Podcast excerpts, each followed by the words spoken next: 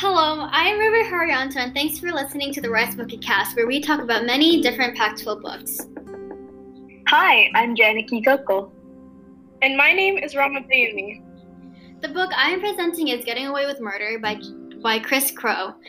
The book was released by Dial Books in 2003, so quite a while ago.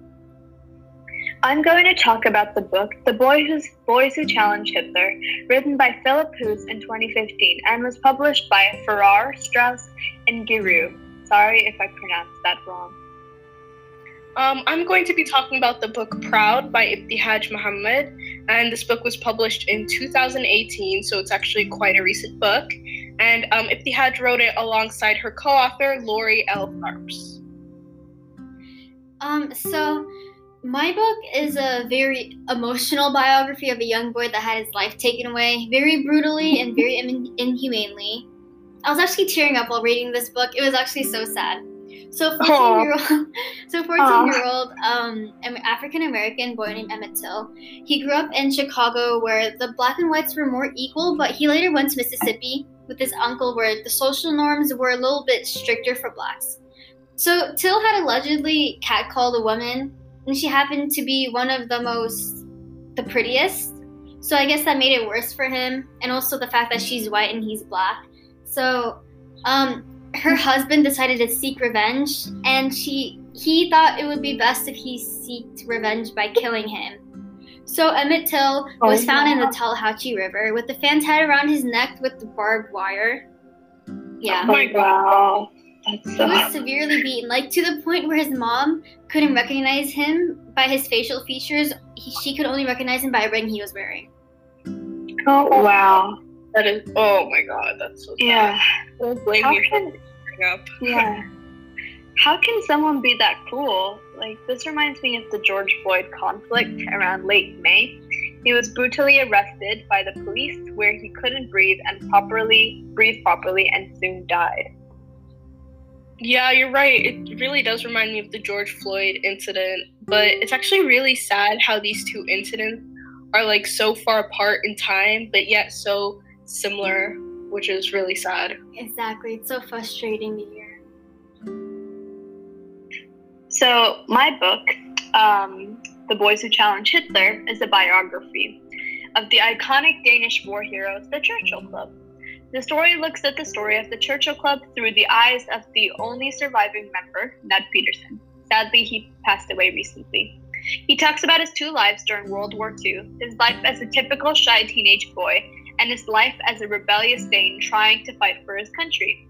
The story is a good read for teenagers of our age, and it is relatable and thrilling. So, I think the difference between this book and from the other book is that it seems like your book isn't that sad or depressing or violent as Ruby's book was.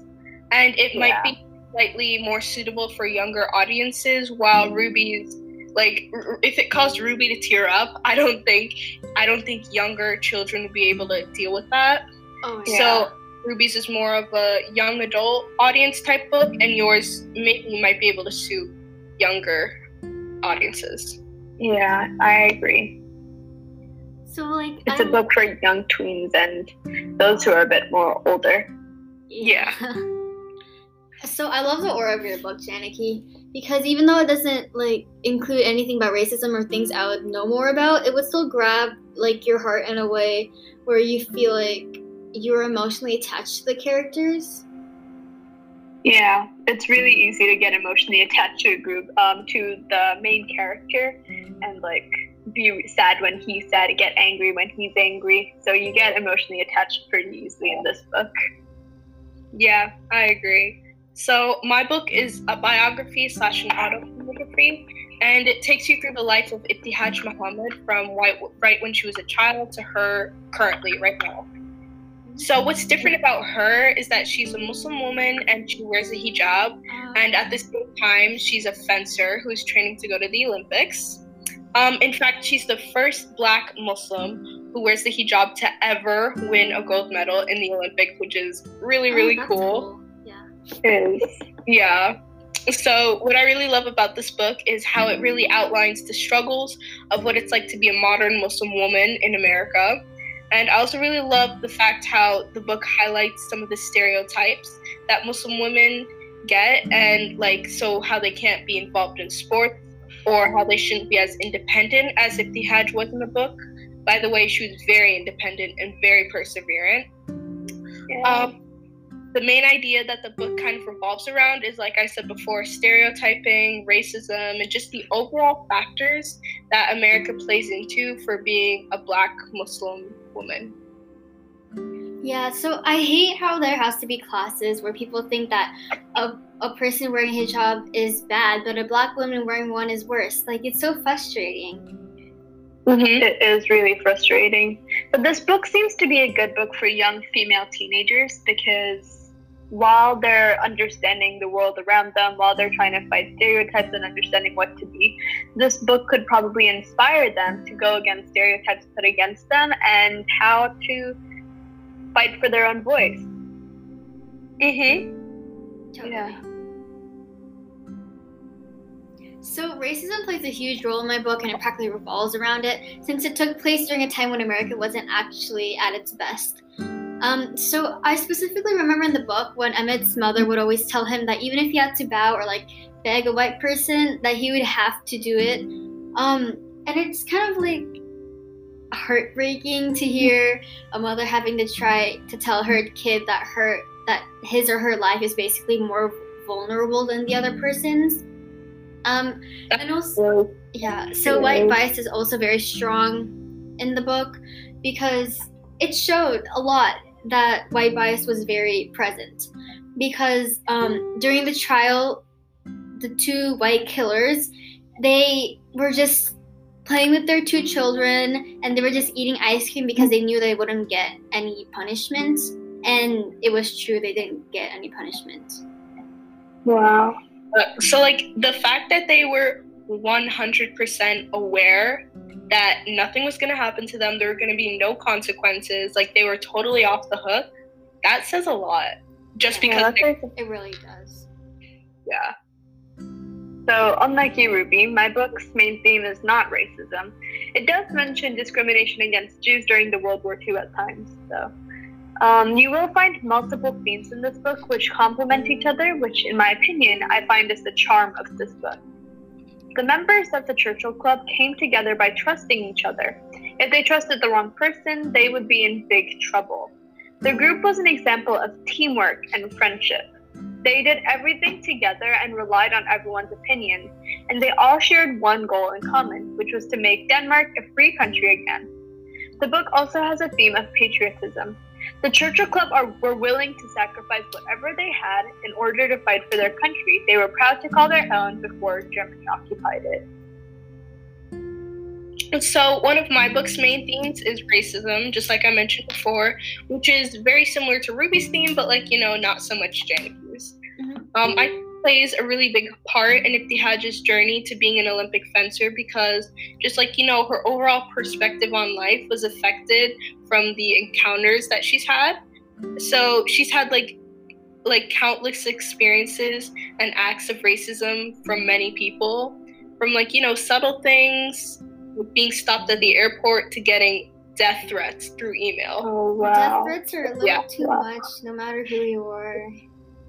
Yeah this shows like just how hard it is to be a Muslim in America, you know? Like let alone be a professional Olympic athlete. Mm-hmm. So, yeah, we mentioned before but like, you know, about the stereotypes, but we should go a little bit more in depth about it. So, Ibtihaj like witnesses the belief of so many basic stereotypes, stereotypes that like revolve around her being a black, a Muslim, and a hijabi, like the basic ones like she's a terrorist, which is the most basic. And another thing that's important to know is that not all of the comments that she hears that are stereotype stereotypical are ill-intentioned or from racist racist people, you know? For example, yeah. she has many friends who aren't colored who actually believe some of the stereotypes, but that doesn't necessarily mean they're ill-intentioned, right? Mm, yeah. yeah. Also, another another really big theme in this book is perseverance. at first, Ibtihaj, she didn't want to be a fencer, you know? She didn't want to, she, she wanted to do other, other sports. But, um, like, she didn't enjoy it at all. But, like, after a little, it started to grow on her, and she liked fencing, and then she became one of the best fencers on her team. Later on in her life, when she made it to the Olympic team, she had a team of about three or four other people and in her book, she always talks about how her teammates were very cold towards her and barely ever talked to her. And Ibtihaj said that she suspects that's because of her hijab or her race. And those are just like a few of the many obstacles that she had to go through in order to get to where she is now. And another thing, you guys, is that I noticed how all of our books kind of had a common theme of injustice, which I do think is really interesting. I it think, is really interesting. I think all yeah. of them, all of the books kind of show that you have to like have strength. Yes. Yeah, strength is a big one. You're right. Yeah. So, um, a social issue in mine was definitely discrimination, obviously. Um, so, because anyone knows that if Emmett Till was white and the murderer was black, then they would have possibly executed the black person, but that wasn't really the case um, Emmett Till wasn't white, he was black, and his killers were white. So it kind of just shows how they weren't really treated the same. And it's it makes me so mad because either way, a life was still lost, and it doesn't really matter where you're from. Yeah. Yeah. Murder is a murder. Yeah. But yeah. So my social issue is different than yours, Ruby. The social issue I found in this book is assimilation. During World War II, Germany occupied many countries around them. They took over each country and changed everything from signs on the road to the school curriculum. They also removed certain ethnic groups, such as the Jews, that lived in the country. These things outraged the Churchill Club, which pushed them to fight for their own country. So, just like you, Ruby, again, a social issue that I found in this book is discrimination. And like I said before, she isn't treated the same than from her like other teammates. And besides that, she also had a really, really mean coach that was nice to like everybody else except for her. And something else pretty big is that she talks about how in 9 11, the teachers separated the Muslim boys from the class like oh they were in class and they were watching it unfold on TV, and the teachers separated all of the boys that were Muslim and then all of the other kids. Oh my gosh, that's too much. That's that's yeah. so overboard. Yeah, that's, that's I quote pure racism, which I agree with. I agree with it too. Yeah. Um, so I definitely recommend this this book to you guys because it's a very emotional book. It's heartbreaking, but I definitely think you guys will like it, especially since it's kind of inspiring to see how um, after something happened, like a bad situation occurred, everyone just kind of came together and became one to fight for what they needed, what they wanted, just like what's happening right now with the Black Lives Matter Act. Yeah. So I'll try and check it out, Ruby. It sounds really interesting. And Rama, I'm interested in rereading Proud and focusing on the theme and social issues to look at the story from another point of view. I recommend The Boys Who Challenge Hitler to anyone who's into history and thrillers, or even a good book to read during quarantine. I hope both of you will check it out, and I'm sure both of you will like it. Okay. Yeah, I'm actually really interested in reading both of both of your books because of like the strength that's in it and the perseverance. I really like that. So I definitely re- recommend my book to readers who enjoy like a relatable story and a kind of like coming of age book, which I thought was really heartwarming. And I could definitely relate to it because I'm also Muslim and black, and I think I consider myself an athlete. I don't know. But yeah, that's part of the reason why I really enjoyed this book. I could definitely relate to it. And not to mention, fun fact, I'm also from the same from she's from Newark, New Jersey, which I'm also from. Whoa. So, yeah, so I think that's part of the reason, you know, I kind of connected with the book a little bit. And I also really love the emotion that Ibtihaj put in her book, and you could really feel like she put her heart and soul into writing it, which I could, de- I really like, and I definitely recommend. Well, that's that's it for the podcast. But before you guys leave, we have a small poem for both for everyone watching this. Um, so we hope you enjoy. Yeah. Centuries ago, our ancestors would have never imagined having flying vehicles in the air. Or have a whole other world in a small rectangular shaped tablet. Or the fact that women still have to carry pepper spray with them when walking through an alleyway. The world has changed, but we haven't. I hate getting my math test grade back because all I ever hear is you're Asian, you're supposed to get a better grade than me. People say hold your bag tightly as a black man passes by on the street. Why is our behavior defined into our race? As if just because you are something, you have to be someone. Assimilation. Cultural assimilation is the process in which a minority group or culture comes to resemble a dominant group or assume the values, behaviors, and beliefs of another group. After World War II, we thought our world improved. The assimilation teenagers experienced during World War II are still being experienced by teenagers now. In China, the Muslim Uyghurs are being put in a form of concentration camps called education centers, where their Islamic heritage is being torn from them. Did you know that, or were you too busy dancing to the renegade? Muslims all around the world are facing oppression every day.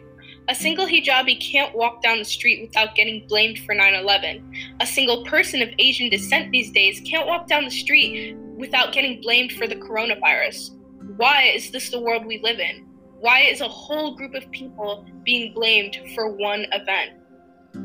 When are we going to fight for what we believe in besides publicizing a mere hashtag on Instagram?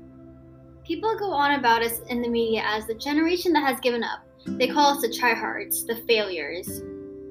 Um, okay, Karen tryhards. We are tryhards.